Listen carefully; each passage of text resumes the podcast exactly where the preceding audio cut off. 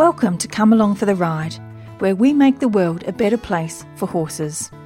I'm your host, Tracy Malone. I was born on the country of the Wiradjuri people, and this podcast is brought to you from my home in the Samford Valley, in the northwest of Brisbane, Australia. I'd like to acknowledge the Turrbal and Yagara people, the traditional custodians of this land on which this podcast is made, and where my family and horses live and gather. I'd like to recognise their connection to land, water, community, and our sacred animals. I am grateful to elders, past, present, and emerging, for keeping this sacred land here in Samford safe and protected throughout many tens of thousands of years. I have great pride to live on country where the oldest known human beings tended to this land. I'm also grateful that you have taken the time to choose this podcast at this very moment. Thank you for being a part of the global change we are making to the welfare and training of horses. If you'd like to support the podcast and all the work that I do, then you can. Just head on over to patreon.com slash come along for the ride podcast and sign up. From as little as a cup of coffee a month, you can help me keep this podcast going. There are many tiers that you can choose from, and if everyone who listens gave only $5 a month, it would make a massive positive difference to me. There's a tier in there for small business subscription, just like the one Peter Papp took up from Peter and the Herd. This is the one where your business gets a mention each podcast.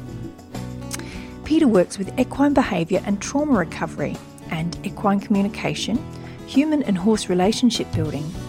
Peter has actually had communication with my mare Gypsy, who's the one you see in the podcast picture with me, and he was spot on about everything, so I can highly recommend his work personally.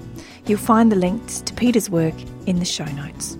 I'd love to give a shout out to our two new Patreon subscribers, the beautiful Kerry Ellery and Lisa Mills.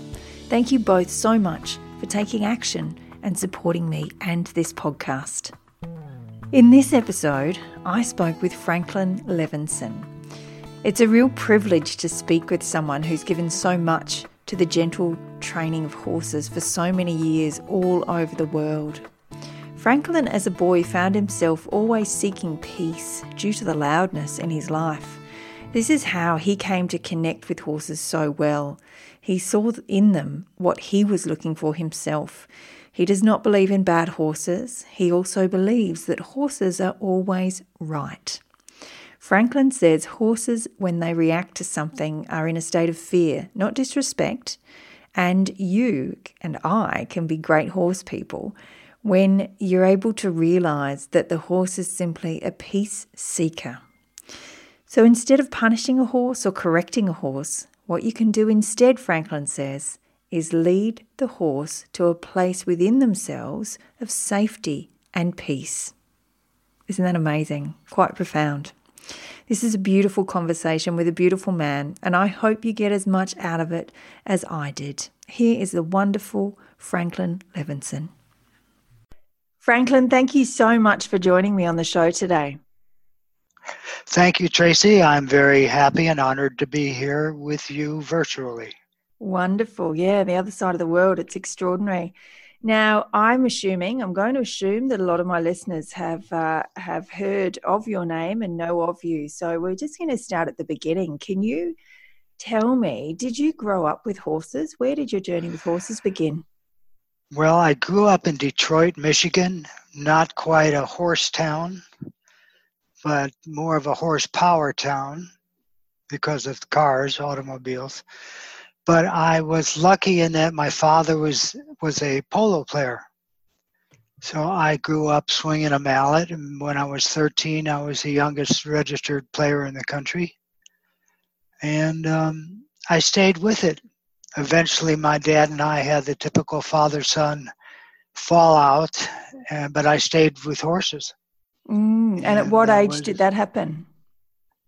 I was seven when mm. I started riding a nice trick trained Welsh pony. Wow. Named Sitting Bull. He would lay down and roll over and things like that and like to dump me in water troughs. I was going to say that sounds like every kid's dream pony, except for the well, he, he, was actually. I didn't mind the water troughs so much. Mm-hmm. wasn't that big a deal. A little embarrassing, but not not a big deal.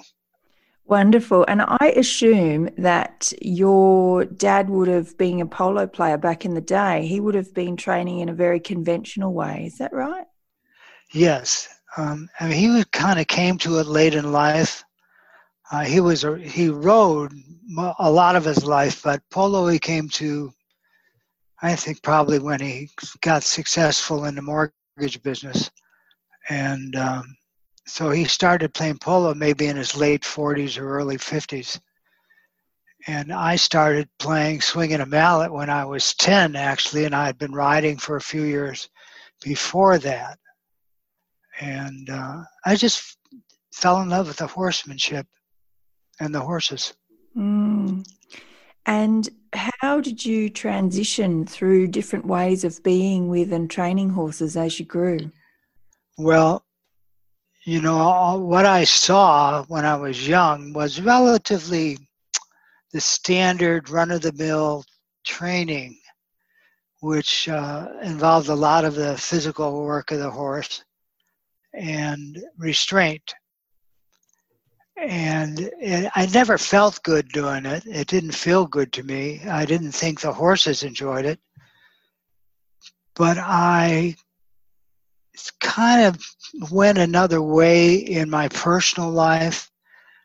Um, once I struck out on my own, a lot of things changed, including my way of being with horses. I couldn't afford to play polo much after I, my dad and I parted company, but uh, I kind of stayed with handling them and working with them because I did well they always responded to me.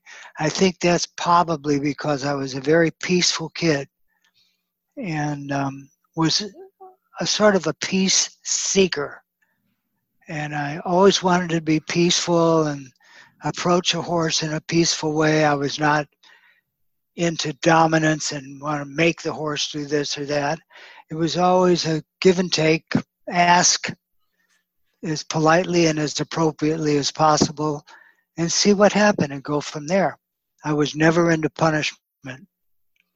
Punishment doesn't work with horses, as most people probably know. Mm, yeah, we're becoming um, we're becoming more aware of that. It doesn't mean we don't uh, react in certain ways in, in some situations, but um, I think as a well as a community who's listening here, we definitely know that punishment is not uh, is not. Well, right. I mean, you want to be fair in your responses to behavior. You don't want to go one extreme or the other where you're, you know, angry and shouting and slapping and hitting, or where you're just kind of fawning over the horse. Oh, my poor little baby. Blah, blah, blah. You don't want to do that either.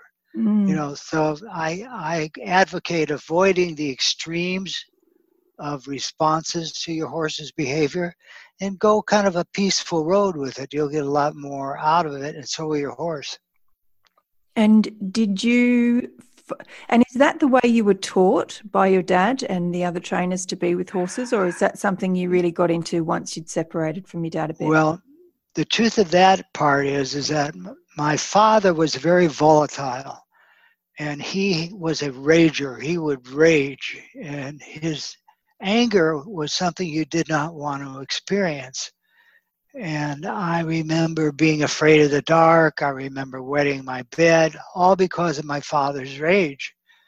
So I remember as a little boy staring out of my window at the sky one night, thinking that there's got to be a better way than this. You know, this can't be all there is. So, kind of at that point, I started to be a peace seeker and looking for peaceful ways to live my life and I got involved with yoga early on and meditation quite early on. And it settled me down. And I realized, because I was still hanging out with horses, that the calmer I could be with a horse and the more precise my, my communication with it, the better off things went. Um, peace begets peace. You know, if you approach a horse in a peaceful, thoughtful way, chances are your outcomes of that interaction are going to be better than if you're all excited and agitated or, you know, experiencing an extreme of emotion either in um, joy or anger. You know, you want to have a middle a middle area that's balanced. I like the word balance because I think horses respond to balance uh, in their in their lives. If you give a horse a balanced life, I think you have a better uh, interaction. That's just my personal feeling about it. Yeah, I agree. And was there a particular horse at this time that you learnt this with? Well, the first polo pony I had was a very, really great horse. You could play polo on him without a bridle. He was, he was so well trained wow. and had such a good attitude. Um, so he taught me a lot. He he was you know, he'd follow the ball. He if he heard a mallet hit a ball, he'd go in that direction. He was just a great teacher uh, of horsemanship and polo. So I was lucky in that way. And that little trick pony I mentioned, he was a good teacher too, because I'd get really pissed off at him, but I didn't want to abuse him or anything like that. So I had to figure out different ways to communicate with him that got the job done. And how, because you were quite young then, can you tell me a bit more about that? So, how was the way you were with him and how did you change? Well, I was around seven with this little pony, with the Welsh pony. And um, I would, if he didn't want to go somewhere, I would, you know, I'd keep him pointed in that direction pointing him in that direction. He'd turn away or try to walk away, and I'd always bring him back and just stand there and wait.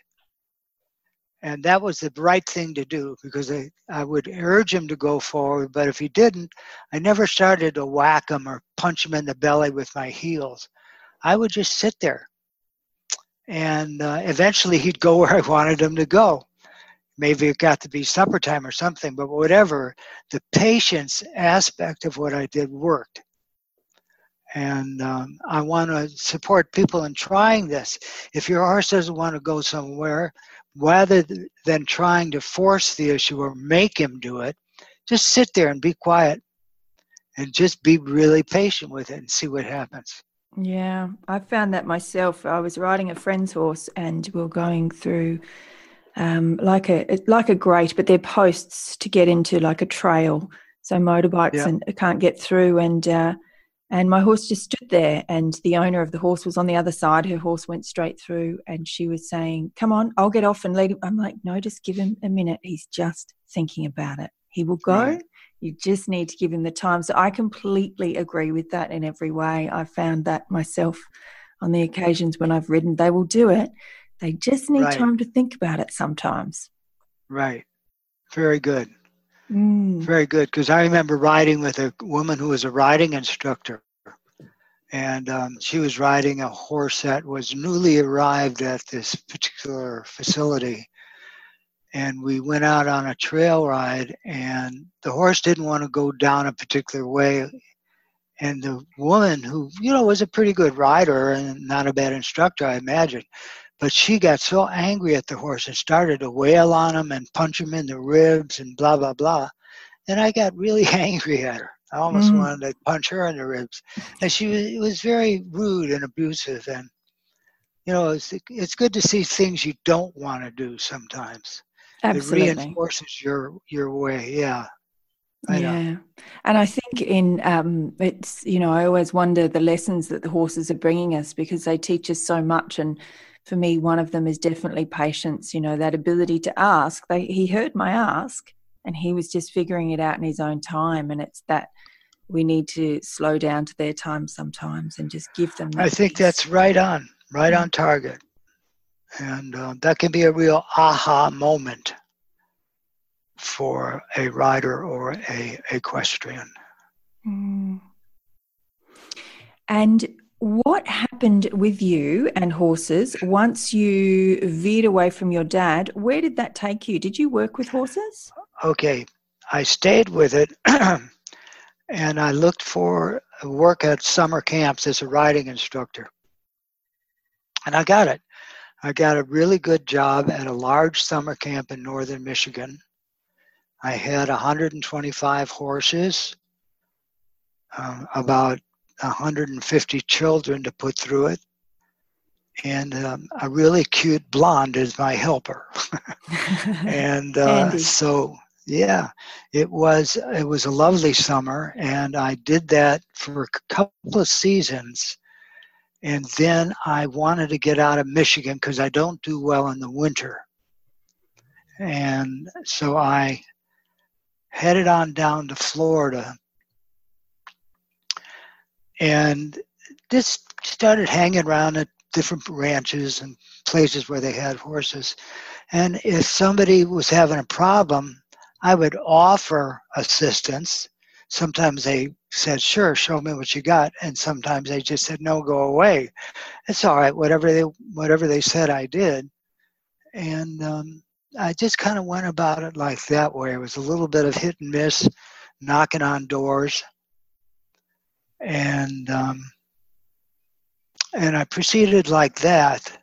Eventually, I went into the mortgage business like my dad did, and made a little bit of money. Not a lot, but enough to to um, stop working in the mortgage business and get a couple of acres of land on Maui. And that was a real life changer for me.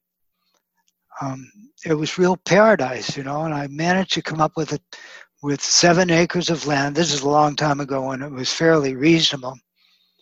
And um, started a little ranch and got a couple of horses and offered to take people out.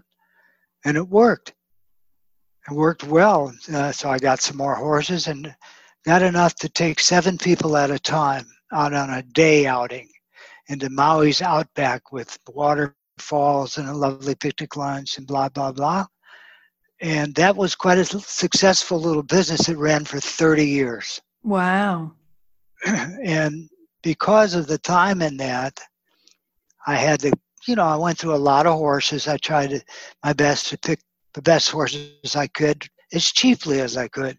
Sometimes I'd come up with a horse that was somebody's throwaway that needed some rehab. So I, I got involved in rehabilitating problem horses, horses that bucked, bit, bite, kick, won't move, won't go forward, won't go backwards, and so on.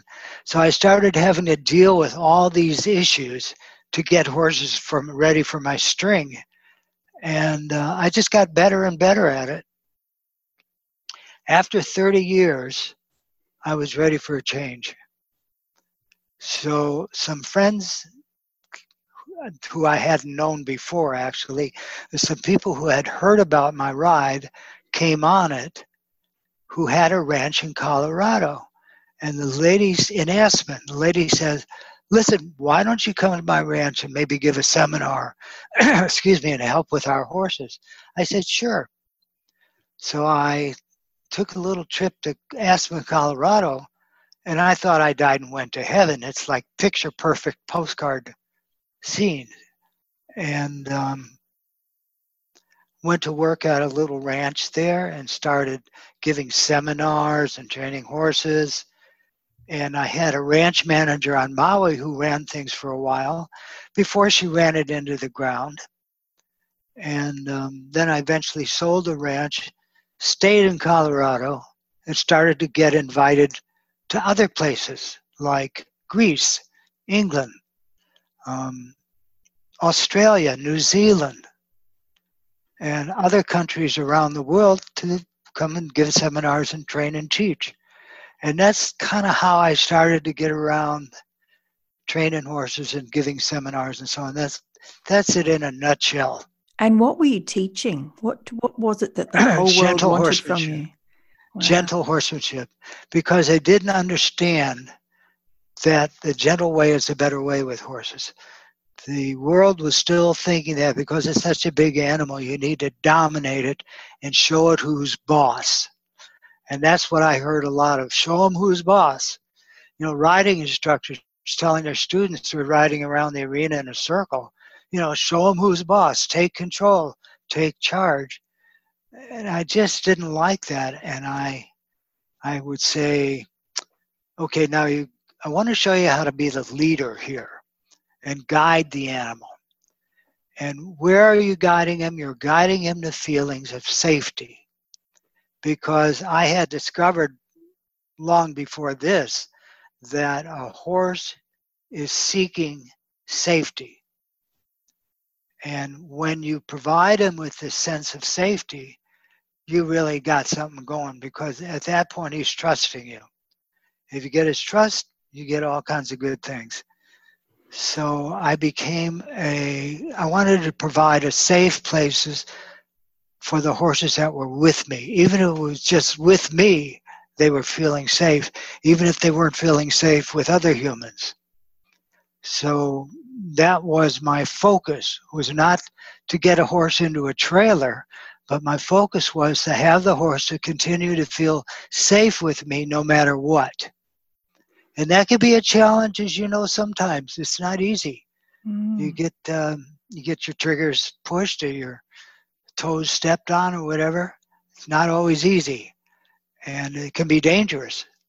But I've been lucky. I've never had a serious injury with a horse. And um, that's what where my life went, and it was very fulfilling and very, very rewarding. It was never not about making a lot of money, but I was able to put food on the table and get around.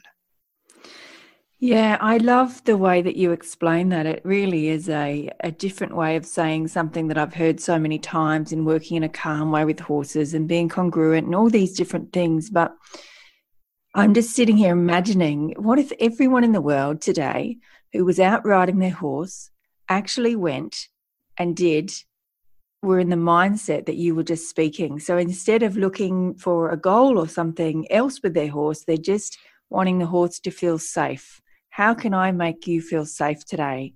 That would literally change the world, wouldn't it? Absolutely. If people felt that, uh, had uh, that attitude with people, that would be miraculous. Yeah. You know, how can I how can I get this person not to be so afraid?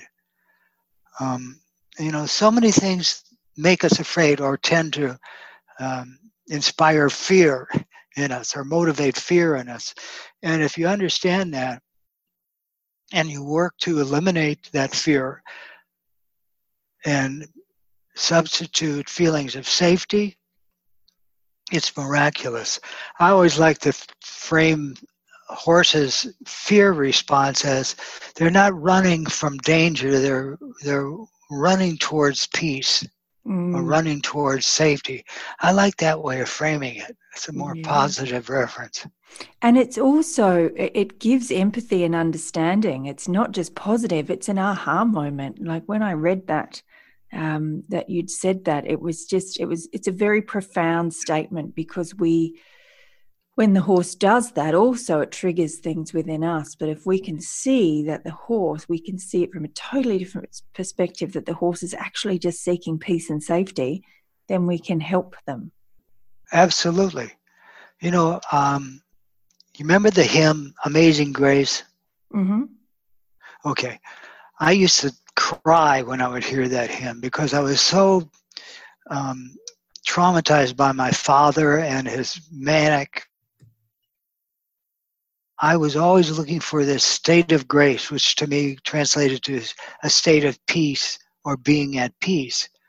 So whenever I could feel a fearful horse, once he was with me for a little bit, start to relax and feel peaceful and safe, it put me in a state of grace. Mm. It was just miraculous.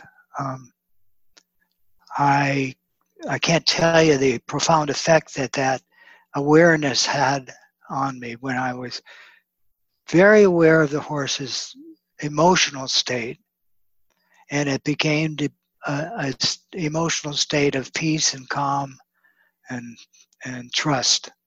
It was great. I highly recommend people to try it and to let go of their agenda of what they feel they have to do or a time agenda. Oh, I don't have enough time for this. You know, you got to let go of that, gang, because if you don't, you're going to mess yourself up and your horse. Mm. Just my personal opinion on that. Yeah, that's another one I hear a lot is you need to take as long as it takes. And that's the attitude I go into. Especially yeah, it's not easy. With. Yeah. It's not Definitely easy. We not. all have busy lives and things to do and so on, and kids to take to soccer and whatever. Yeah. Yeah. But um, it really pays with your horse if you can do that. It works great with your kids too. Yes. Yeah, I uh, since I started this podcast and have a small son, the amount of correlations between parenting and horsemanship is um, there is, isn't there? Yeah, like every single one. yeah. every single one. Yeah, it's extraordinary. Great, great. So, as you traveled the world, Franklin, can you think of um, people and horses' lives that you changed? What's a story that comes to mind for you?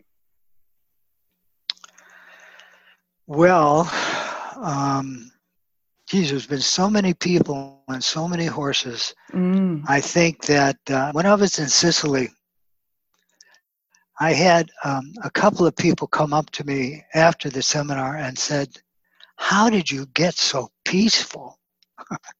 how did you, how are you just peaceful throughout this whole thing? You didn't get excited, you didn't raise your voice, you didn't start to jump around or move quickly. And that really kind of uh, hit me when she said that. How did you get so peaceful? I said, Well, I wanted to be peaceful. So I kept my focus on my own feelings of peace. Because it's pretty hard to give something to somebody else if you don't have it to give. So, how can you bring peace to somebody else if you're not experiencing it within yourself? And that was a big thing for me.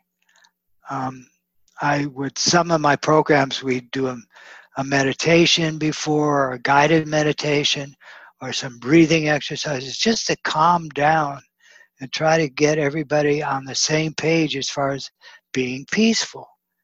And it was really miraculous. So this, when these people in Sicily came up to me, and I'd never been to Sicily before, I didn't know anybody but this one girl who had invited me to do this seminar. That's how it went everywhere. Greece, all over the place. I didn't know anybody except one person who invited me to do a seminar. And um, anyway, it was it was pretty neat when this person said, "Geez, I've never known anybody to be as peaceful as you." So I guess maybe the Sicilians that she met weren't that peaceful, but you know, maybe after yeah. the seminars, several got a little better.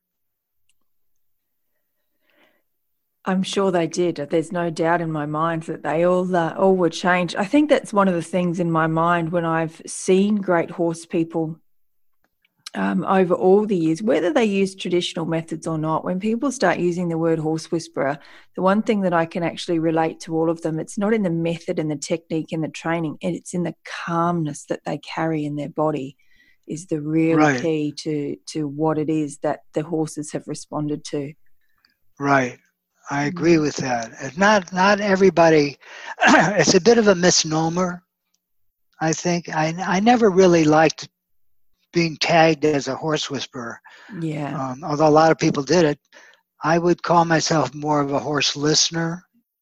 Yeah, it was uh, the movie that did it. The movie threw that word yeah. out there. We didn't really get a choice, did we? No, it did. It put me on the block, I have to say. So, um, so I'm grateful for that movie coming out, and so is Monty Roberts. Mm. And um, but you know, the proof is in the pudding, and I think you really need to watch somebody, and not just take somebody else's word for what they're doing or how they do it, because you need to really see it for yourself and see how it feels in your gut if, if you feel good and peaceful and calm in your gut with what you're seeing, chances are it's probably all right. If you're getting a little tight in the gut from what you're seeing, chances are it's not right. Yeah. Or not all that great. Yeah, that's basically the journey of my entire horsemanship life. Was Good. I would turn up to people who talked about great trainers, and uh, and my stomach said, "Not so great after all." So, but I learned something yeah. from all of them. I learned something positive from all of them, as well as what I don't want to learn. So, as you said, sometimes yeah, that's a good lesson too. Absolutely, it's very valuable, and a lot of people don't get that. Mm. You know, it's it's great that you do, Tracy. Oh, I was. So my story is a little bit similar to yours. I had a I had a bit of a big ang- angry dad as well, and uh, it it attunes you to sensing everything around you. So, whilst I grew up in a time where you were told, um, you know, you the only emotion we accept around here is happy, um, I could I could feel everything else that was going on. So whilst I wasn't, it kind of drove me a bit crazy when I was smaller. It's something that was has always been there, thankfully, and wasn't ever really. Um, no matter how hard the world tried, I, I couldn't let go of it. I couldn't. I was always feeling, no matter what. So my gut feeling is always, always. Um, not that I've always listened to it, but it's always been there, yelling loudly. Well, good. I think yeah. that's a good thing. Yes, it is, and it does. It serves me very well now. And so, how did it? Um, how did you move into equine facilitated learning? Well, I had no problem in inviting uh, groups of disabled children or children with a disability to my ranch on Maui. Um, I called, I mean, a few times people would bring out a child with Down syndrome or some other type of disability, and I'd work with them, and everything always went really well. So one day I called uh, Maui Family Services and I said, if you have any groups of children with disabilities and you'd like to try this um, little program with horses that I've created, why don't you come on out and we'll see how it goes. So I invited a couple of groups out, no charge, and it went really great. And so they kept bringing groups, and then another place called up and said, Can we bring our kids? I said, Sure. And it was it was born from doing that. And then all of a sudden, a very nice lady reporter from the Maui News came out and did a huge story on it, and um, and that was put that on the map. So so that's kind of how I started that equine facilitated learning. Oh, also I went into um, I started researching people doing similar work around the country. And I found Barbara Rector. Have you ever heard of Barbara Rector? The name rings a bell, but I can't place her. Okay, she's considered the mother of all equine assisted therapies. Ah, yes, I've read her book. She, no, yes, she's had several out. She's a very dear friend. I've known her for for 30 years. She visited my ranch on Maui and so on and she's just great. She's in her 80s now, I think, and a wonderful, wonderful woman. And um, so I took a program with her at the beginning, and she was fabulous, and I loved it. And and she just added to my to my knowledge and experience of equine assisted learning and she has she started her own program which meant before mine which is called um, and I can't if I, I'll think of it in a minute and I'll tell you. Mm-hmm. Anyway, she was she is just fabulous. Barbara Rector, R E C T O R. Adventures in Awareness. That was the name of her program. So if you look it up on the internet, Adventures in Awareness, you'll come up with Barbara and her programs. Mm you'll be happy you did. Yeah. I remember her work being amazing. And what's something that you learned from her in those years? Did you have any profound learnings that you can remember? I learned more about asking and not telling. I mean, there were several levels of energies of communication that I began to to promote. Ask, not suggest, ask, tell. Okay, so mm-hmm. if you suggest something, it's like, um, gee, honey, wouldn't it be good if, you know, I could have uh, salad first or something like that? It was just a suggestion. asking would be, so, honey, I'd like to have my salad first. And then there's telling, which is stronger, but you don't want to go to being angry about it. So just, honey, can I just let me have my salad first?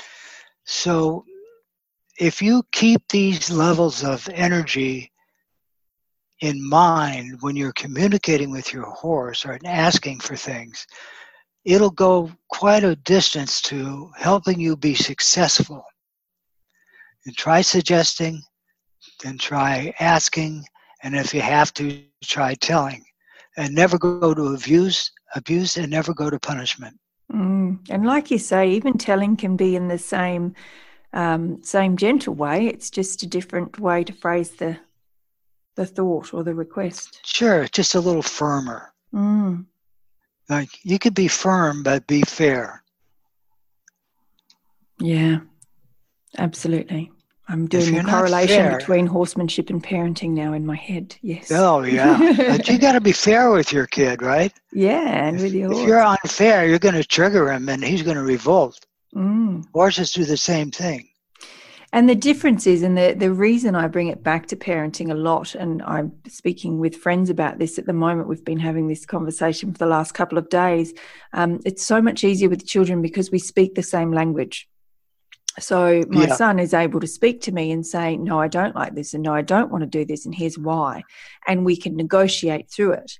And that's um, the the pain I have with horses, and the the concern I have with horses is I just I it, I just don't know what they're trying to say back to me, and that's where the patience comes in to try and figure right. that out. To to take the time to go, what are you trying to tell me right now? Well, I'm going to make a suggestion to you. When you're trying to figure out what your horse is trying to say, and you're not getting it, stop trying to figure it out. Mm-hmm. Get as peaceful as you can, and turn in turn inside and just be quiet and calm and to see and see what comes up because i remember um, a big lesson in that i had once i was giving a seminar at my ranch on maui and i had one of my personal horses in the arena with me and i wanted him to come towards me and i asked him to come forward and he didn't which is unusual. He was very well trained, good boy, handsome horse. And so this went on for a few minutes. I said, Come on over here, buddy. And he never did it.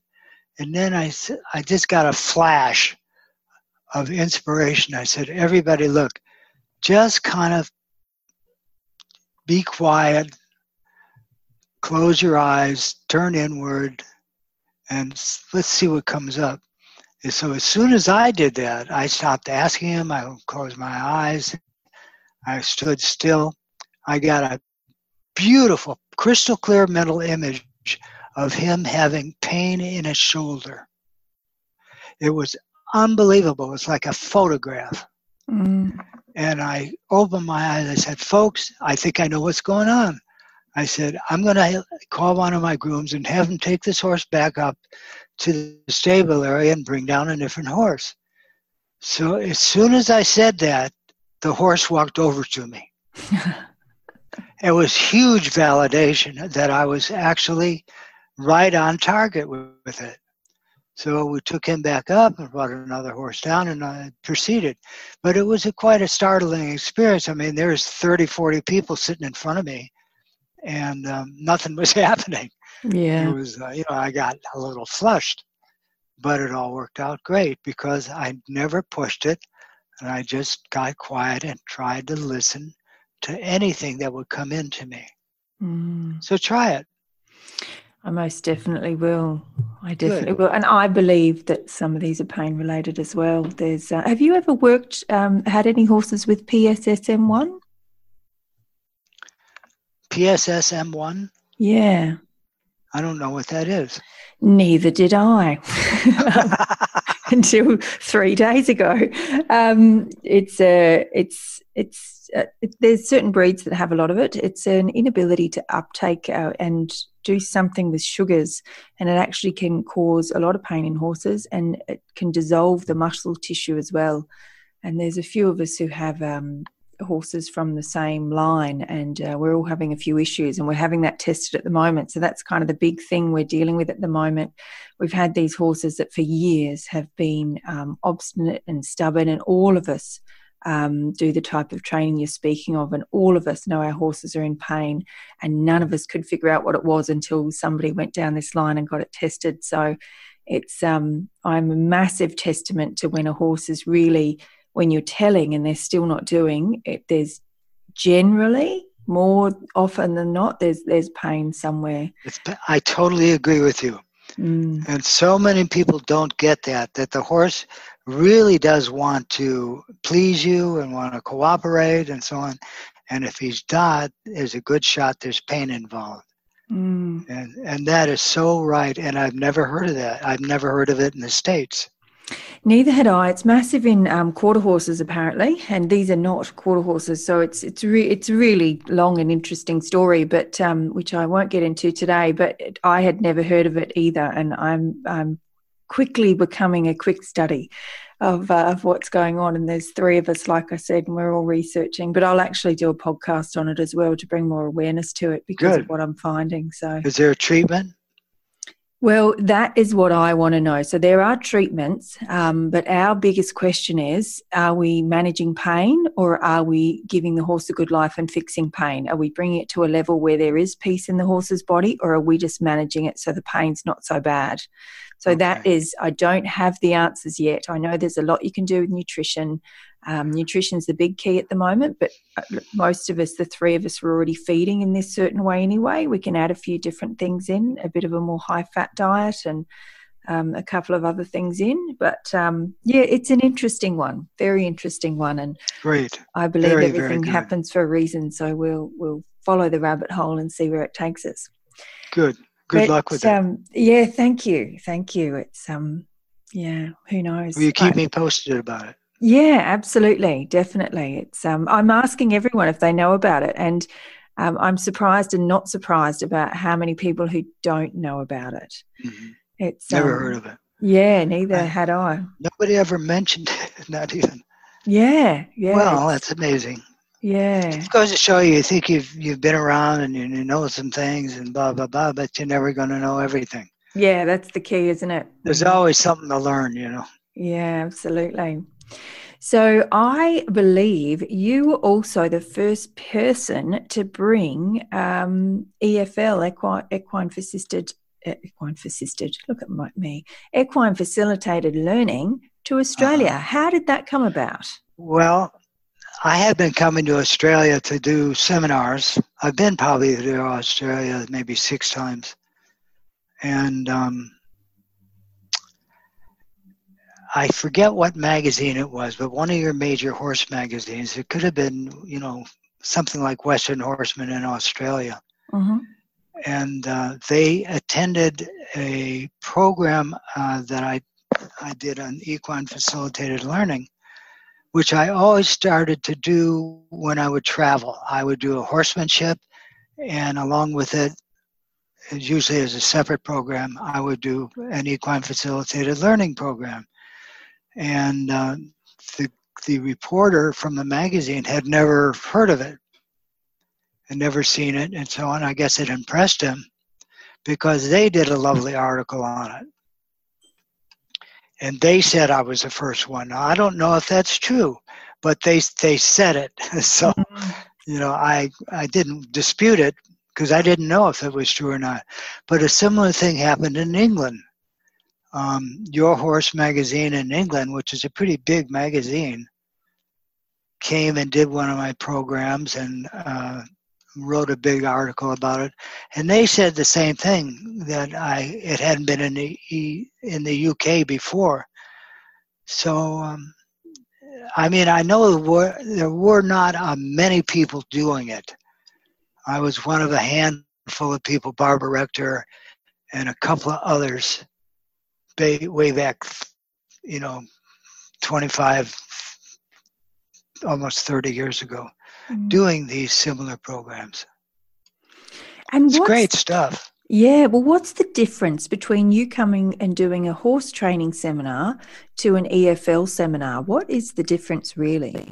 And a, a difference in horse training seminar and equine facilitated learning? Yeah. Is there much of a difference between teaching well, both of those? Equine facilitated learning, I think one of the biggest challenges in such programs has been the lack of horsemanship with the people that are handling the horses. Mm. Because more often than not, these programs are put on uh, places that were um, charitable places, you know, places that didn't have much money. So they they got horses for cheap. The volunteers were not horse people; they were just kids that loved horses. And um, so what happened was the horses weren't handled very well a lot of the time, and the horses would get into bad habits, kicking and biting and pushing. So a lot of horses got a bad rap that way and got passed around. So in any of my programs, whether it was an EFL program or or horsemanship, of course, there was a hefty dose of good, solid horsemanship and philosophy with it. It wasn't just technique. I mean, te- good technique is great, but the philosophy that goes along with it puts a good frame around it. So if your philosophy of, is one of, well, let's support, support peace and trust and not dominance, if that's your philosophy along with good training techniques, you're going to get a lot further along with your horse than if, if it's all about dominance and just quick, you know, schooling under saddle or whatever it is. So all my programs contain horsemanship and in fact, they would all contain elements of both. Because you have to learn how to pay attention to the horse and listen to the horse and try to determine what's going on with the horse. If you're ignoring what you're seeing in the horse or what you're feeling from the horse, you're missing a great opportunity here because he's always trying to communicate with you, he mm-hmm. or she. You know, there's never a time where they're just being uh, not interested in some form of exchange with whoever is around it, whether it's human or horses. They may look like they're just, you know, lolling around and grazing and ambling around, but they're aware, mostly, they're aware of everything that's going on around them. They have to, they're prey animal. Exactly. Yeah, they don't miss a thing. I've always seen a direct correlation between equine facilitated learning and therapy and everything in actual horsemanship. Oh, it's, oh yeah, um, yeah, absolutely. It's just whether or not you've got a somebody who can guide you through your emotions at the same time as as teaching you about horses. You know, it's that real awareness of, of that horses are really um, able to teach you enormous things, and not a lot of them are about the horse. They're mostly about yourself. Very, very, very true. And they can, you know, horses have a lot of emotional um, integrity. They're not eh, thinking one thing and doing something else, or they're not trying to deceive you. I have people that have said over the years that, oh, the horse is, he's napping. He's trying to get away with something. he's trying to get out of work or some, some such thing. And I never bought into that. I thought that was bullshit. Oops, excuse yeah. me. No, I agree. Bullshit completely. and um, I would say, you know, pay attention to him. If he's limping and showing you he's got a problem, he's got a problem. Yeah. He's not putting on an act here. You know, so, but so many people, they'll take what the horse is doing personally, like it's some sort of personal affront. That's bunk. Mm-hmm. He's just being a horse. He's trying to be as honest as he can. And that's how they are. That's how I th- take them to be, anyway. And um, I want I want everybody's horses to thrive, and I want every horse owner to thrive. And um, I think if you have the intention to give your best, be the best that you can be for your horse uh, you'll be surprised at how good you can really be all the time. Wow. And that, that's part of my philosophy. Mm, I love that philosophy. That's amazing. And is there, uh, um, I know you've dealt with probably thousands of horses during your horse life, but is there one that really, um, really changed you or really stuck with you for all of those years? Well, the horse that, as they say, this horse in this equine facilitated learning program I was doing at my ranch, he really turned me around as far as like being able to up my level of communication and understanding of the horse and that they communicate i believe in pictures yes. or they think in pictures yeah. and they can send you pictures. And i didn't really get that or i was skeptical of it until it happened to me firsthand once it happened to me and i was you know sold on it. So i think that was very profound for me. And then um, there was another thing that I was on uh, in Greece, where I had stayed off and on for a number of years, and there was a horse at this uh, particular academy, and this kid was, you know, it wasn't a kid; he was in his twenties or something, and he was trying to take the horse from one paddock to another, and the horse just started rearing up with him, and you know, pawing at him and just showed himself to be really pissed off and afraid. And this kid just didn't know what to do. He just started yanking on the rope, and that just made things worse. And I said, I said, hang on, calm down, take it easy. Let's you and I walk this horse over to a bush that I know he's going to want to munch on. So we walked the horse over to this particular bush that I know they like to munch on, and the horse started munching and he calmed right down. So uh, if you have a horse who's particularly nervous, let him start to eat. Don't start yanking on him and trying to make him do something, make him behave.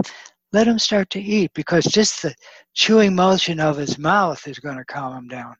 Mm. So that was kind of a neat thing.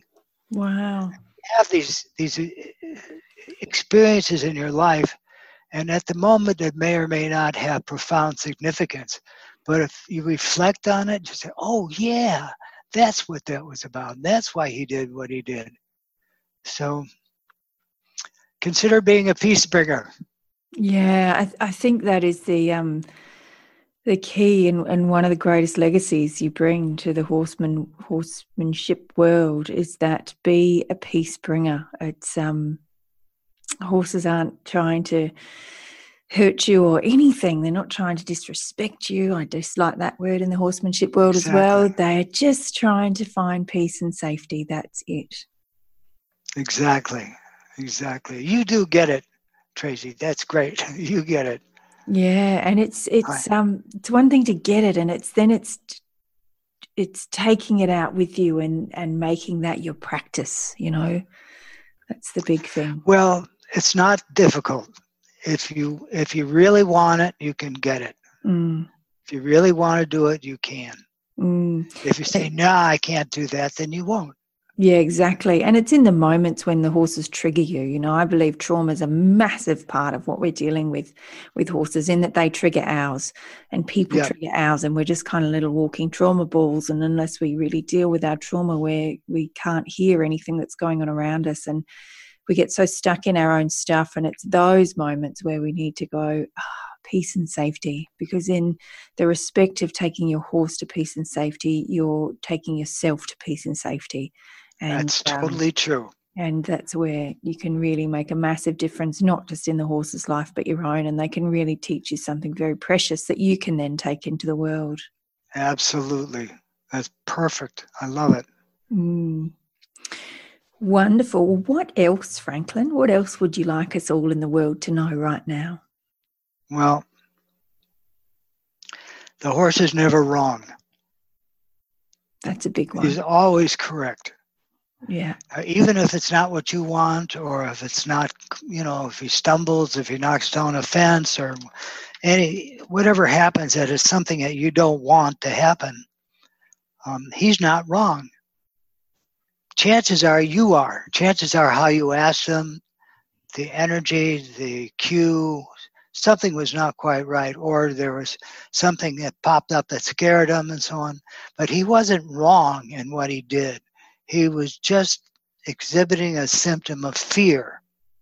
That's how I look at anything that you don't want that you don't want to get from a horse that you're getting from the horse is really a symptom of fear.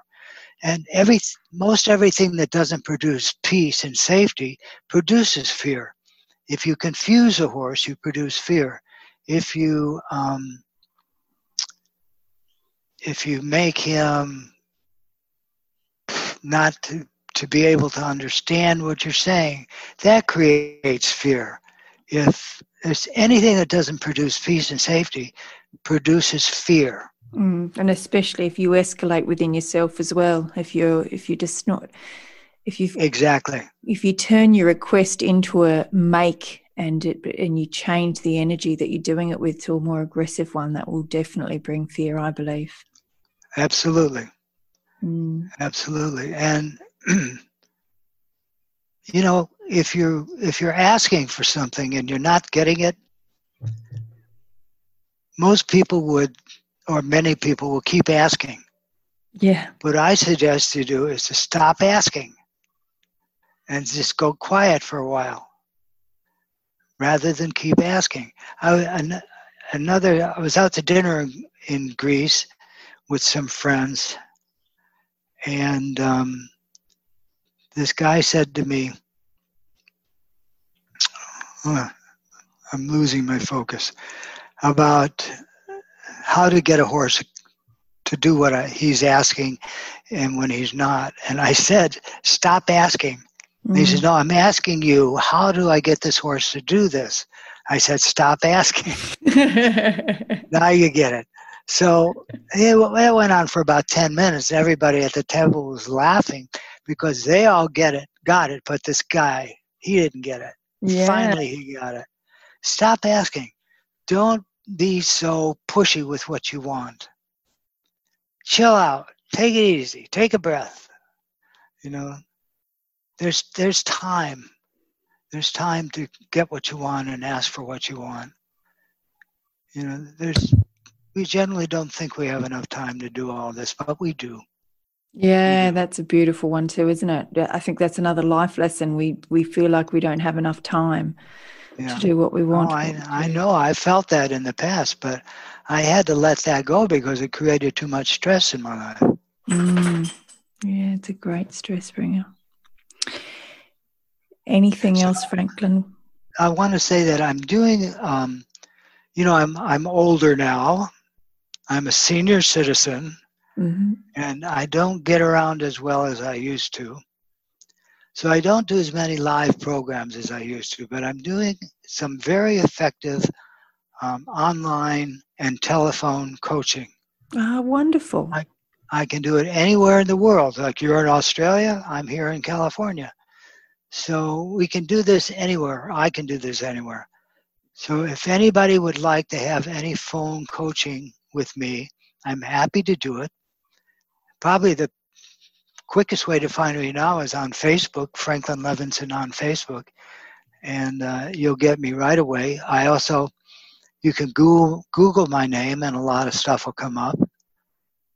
You can go to franklinlevinson.com. I mean, there's a lot of ways to find me on the internet and I'd be happy to do that. It's it's easy, it's cost effective, it's quick, you know. So feel free to give it a try if you're interested. Absolutely, and I'll put all the links in the show notes as to how to um, connect with you. And um, yeah, I hope a lot of people around the world, after listening to this, connect with you to lead Thank their you. horses to peace. What a beautiful. Very gift. good. That's nice. I like it. Can I use that? Yes, please do. Please do. okay. Okay. But for now, Franklin, I want to thank you so much for taking the time to talk to me today. But even more importantly than that, I just want to thank you for everything you've done for horses in the world. It's an amazing um, gift that you've given us all over all these years. And um, from the bottom of my heart, thank you. Well, it's been my joy my pleasure and my honor to do the work that I've done. And I hope to continue to do it, even if it's just virtually. Yeah, I, you're not done yet. Definitely not done yet. Oh, um, I do have a little book Wonderful. Tell us about your that book. came out two years ago. It's not a big seller, but um, it's available on Amazon. It's called Trust in Horses. T R U S T, the letter N, and horses. And it is on Amazon. And if you're interested, take a look. It's not a very thick book, it's not a very expensive book, but it is available. Wonderful. And what led you to write the book? I had a very dear friend of mine who passed away last year who kept, who was just a, my best friend. And he was a senior and he just kept at me. He said, When are you going to do the book, the book, the book? And he just pestered me so much eventually. I said, Okay, I'll do it. So I got to work on it and created it. Wonderful. It's like having a parent who knows you can do something and knows you're procrastinate, procrastinating, not doing it. Yeah. So That's a good like- friend. yeah, a good friend, exactly. Yeah. Wonderful.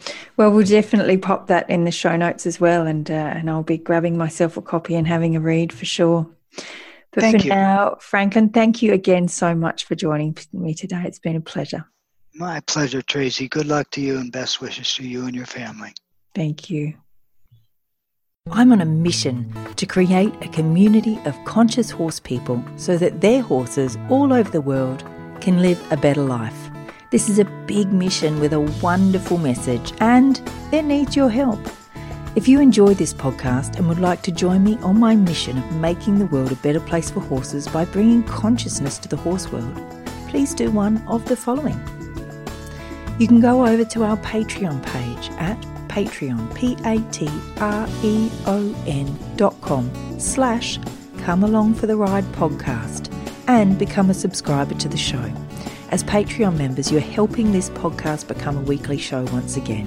And remember, any funds that go over the cost of production will go into new and exciting projects that you, as a subscriber, will have a say in. You could also pop over to EdenRiverEquestrian.com and see our range of sustainable, ethical, and organic gear for both horses and humans.